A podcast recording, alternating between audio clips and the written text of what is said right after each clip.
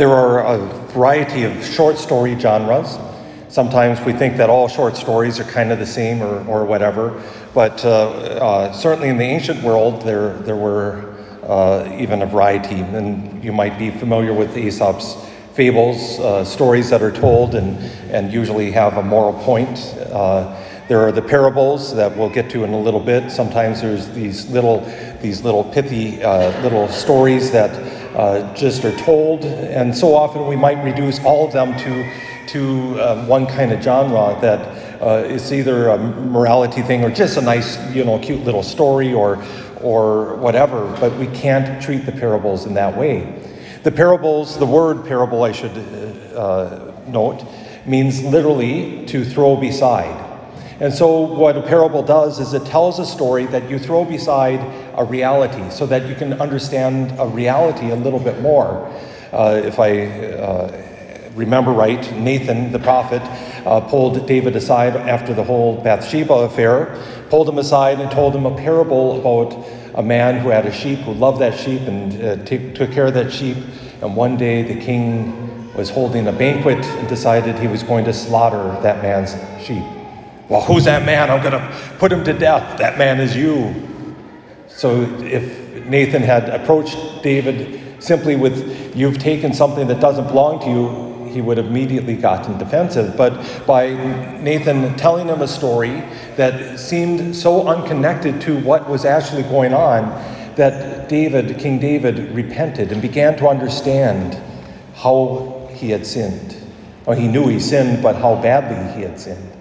That he had taken something that didn't belong to him and done, had done a terrible thing. In the parables themselves that Jesus tells, and St. Luke, of course, records uh, more parables than anyone else, but they are found actually in all four Gospels, not as much in St. John. But Matthew and Luke share a number of parables. Uh, they might have little details that are a little different, but uh, that shouldn't disturb us because uh, any good preacher or homilist or, or speaker has the habit of recycling. You probably have noticed that. I've recycled a few of my stories uh, and just as a side, here's a little pithy story. A few years ago in a, in a parish, I shared something and uh, to the school kids and one of the first graders, you shared that story last year. It was a personal story about the first time I remember having disobeyed my mother. I said, Well, it's probably good because you can only dis- your, disobey your mother for the first time once. Uh, but uh, uh and with my mother, you don't want to disappear any more than that, but that's, a, that's another story. But a parable that Jesus tells, this parable, and it's one of the few that he gives the key to understanding. And even with that key, though, sometimes we might miss what he's actually saying. And sometimes we, uh, at least uh, uh, the way I've heard it spoken by some, some preachers, that somehow the seed is different. That, that it's a seed that changes if that's what we're seeing when we read this parable, we've missed it. Because I think this parable speaks at a deeper reality than, than just the quality of the seed, and it is the quality of the person receiving that seed, the different types of soil. The seed is the same. And what is the seed? The seed is the Word of God. The seed is the gospel. The seed is, is this, this truth of Jesus Christ, His love for us, that he suffer and die on the cross for us, that he would rise again for us, that he would give us eternal life for those who come to him. That's the seed, that's the gospel. That does not change. And we might have different ways of wording it, different ways of, of proclaiming it, but the gospel itself, the kernel, and I use that word purposely, is the same and remains the same. So, why is it that 10 people can come to Mass, or 10 people can listen to the same preacher or proclamation and have different experiences of it. Why is it that some families, you can see this, some people, some, some of the family get it. They, it's like the, the light goes on, they understand, oh, this is what the gospel is, and others go away. Like the gospel didn't even, wasn't even proclaimed. I've shared the story before of, you know, it frustrates me to no end. I was listening to a radio podcast or a radio uh, piece, and, and somebody had called in to this priest and said, Not once in all my Catholic education was I told Jesus Christ is Lord. Well, I don't know what, what church you went to, but even in the proclamation of, of, of the feast days, Christ, King of the universe, how can you say Jesus isn't Lord? We proclaim it when we read the creed. But it hadn't sunk in. The gospel was the same, but the heart to receive it was different. And that's what this parable is about. And, and, and think about it this seed on the, on the path. We hear Jesus saying that's the one who's been knocked down. The, the, that path who has been, that's been trodden so much that heart is unable to receive that word. We, we might know people like that, that just because of circumstances in life are incapable of receiving it. it, it uh, it's like the, if we throw a seed at them, it'd go tink and bounce off.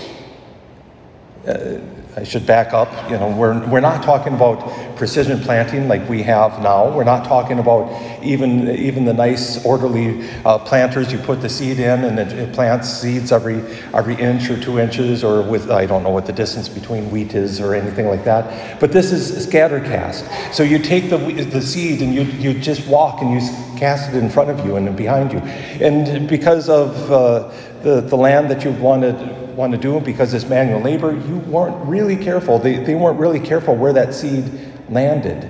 Some of it would land all over in these, these four different types of soil, just simply because, but they wouldn't purposely throw it down on the path because they know it's not going to grow there. But the seed that did, nah. It just bounced off and the birds came and ate it. And then there is a seed in the rocky ground. If you, I, I uh, had the privilege of uh, picking rocks as a kid. I was always amazed year after year. I think I went to the same farmer about four years in a row, and the same spot every year. We'd pick a bumper crop of rocks. And it always amazed me, and, and uh, I knew enough that uh, the, the particular farmer, his yield was guaranteed to be very low in that particular spot because it was so rocky, gravelly, that, that the, the water just would run off and, and wouldn't give the seed the, the nourishment that it needed, the water that it needed to grow. Or in the, in the rocky ground itself, where the, the soil might not be too deep, or the seed grows, but it doesn't have roots. And so when the sun comes out, it gets withered. And we know maybe people like that that just don't have that depth. And then there's the seed of, that falls among the thorns. Next week, we'll hear the story of the. Uh, the uh, evil one who comes and sows the, the weeds and the wheat. I'm not preaching next week so I can share the story, but every time I have, have this passage or that passage, I can't help but, but think of a particular field 40 acres the man had. He said, Give me two weeks. 40 acres is not going to take two weeks, sir, to walk your beans. Uh, give me two weeks. 40 acres of cocklebur from end to end. He maybe got one bushel of beans off that whole field when we were done. There was nothing because the cocklebur were so thick it choked out the beans. And when we pulled the cocklebur, we pulled the beans along with it, even though we were trying to be careful.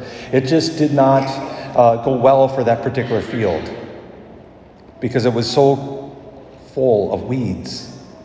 Anxieties of life, as Jesus tells us that that's what that symbolizes, it just chokes it out.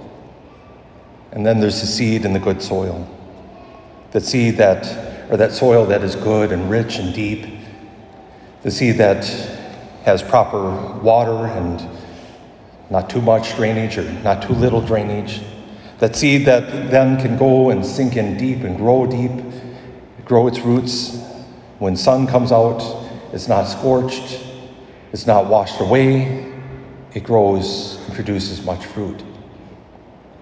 That being said, while there's these four kinds of seed, and, and we know that people fall in, into all four camps, in fact, uh, especially St. Mark's gospel, as he tells this parable, he invites us to think about the various people in the, in the rest of the gospels who fall into the camps, the particular camps, the, the Pharisees perhaps, who are not able to receive that word of God, the, uh, uh, um, the um, some of the people who receive it, but uh, Satan comes and, and, and chokes it out or it gets withered away. The rocky ground, the apostles sometimes are seen as that. Or King Herod, who is choked by the anxieties of life.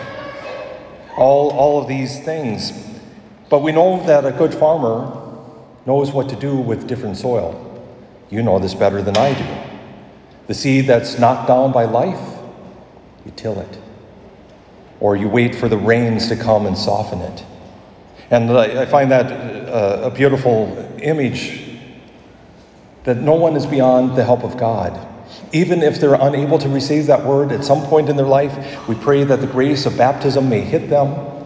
They soften their hearts and minds to be able to receive it. But we know also there are times where the tilling of time takes place, that something tragic happens.